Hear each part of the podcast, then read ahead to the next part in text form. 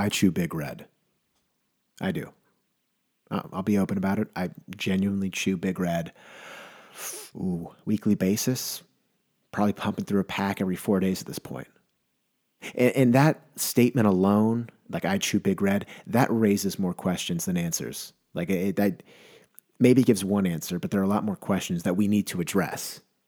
And I am referring to Big Red, the cinnamon gum done by Wrigley, introduced in 1975. I chew it. I do. Right off the bat, I feel like a lot of people are probably thinking, why? Why are we why are we doing this? Why don't we stick to what we know? Why don't we, you know, dance with Eclipse, dabble with Trident? If we're paying a premium, let's just go to five. Reliable, consistent. And I see that logic. That makes a lot of sense to me. A few things you need to understand.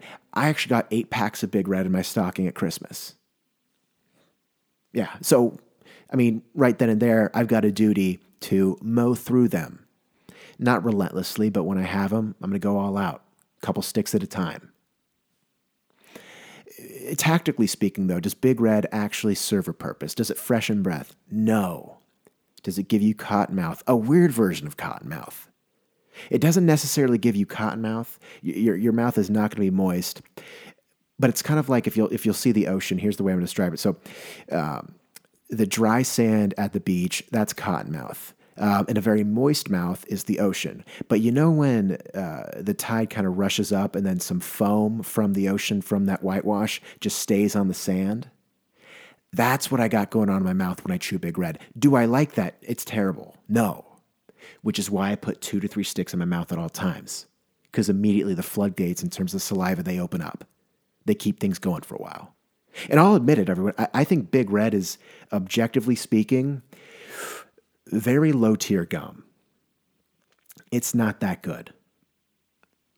But it's kind of why I like it. I, I don't feel bad when I just pump it into my mouth. I, I, I feel like if you watch me at work, there's there's a period maybe late afternoon, and I you know I mean I don't welcome eyes on me, but hypothetically, if someone was just staring at me chew gum, I pump through 33% of a pack in about 45 minutes. If I'm just doing busy work, I need something consistently kind of chewing on, just kind of focused in my groove, or I just like random bursts of flavor. There's, there's no reason. A lot of people would say he's being wasteful. I don't know why he's doing this if I'm having cinnamon gum, it's for enjoyment.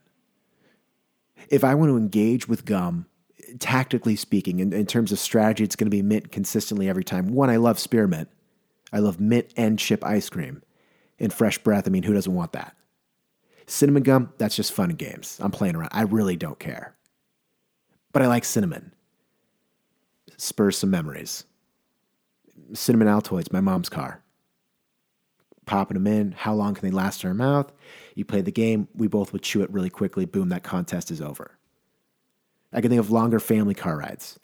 Uh, this was extra cinnamon gum, but they had tinfoil wrappers. Little stick of gum in the mouth. We're chewing. We're licking that tinfoil wrapper, putting it on our forehead. Who can keep it there the longest? Got a bit of a burn. Nice little sensation. You're not blistering, but it stings. It's not pleasant. Then you, when you remove it, whoever kept it on the longest, you're going to get a nice little imprint of some sort of red rectangle. So if you last the longest, you're kind of the loser in the end because you still have a bright red rectangle on your forehead. Big Red is a catalyst for those memories.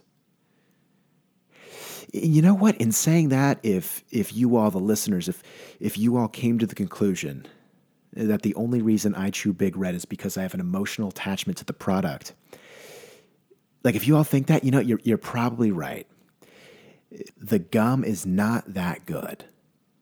Hypothetically, if I'm eight years old at Red Robin and I just finished my meal or I did my best in taking down one of those massive burgers and, and I went up to my parents, tapped them on the shoulder, whispered in their ear, Can I have some quarters to hit the arcade?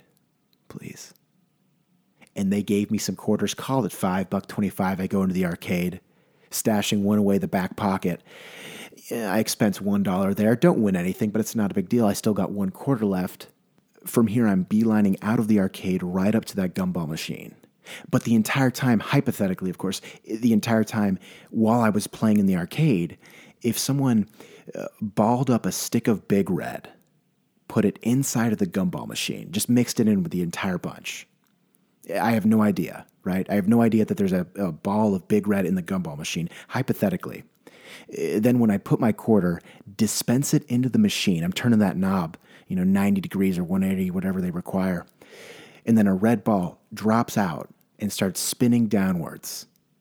Each second passing, the closer and closer I am to about five minutes of flavor. I go down, I pick out the gumball, I put it into my mouth.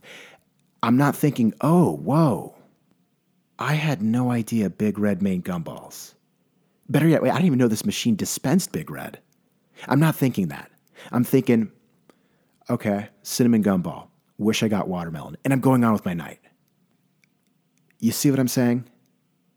One ball of Big Red, excuse me, one stick of Big Red gets you five to seven minutes max of explosive flavor. And saliva wise, I mean, it's, it's whitewash foam.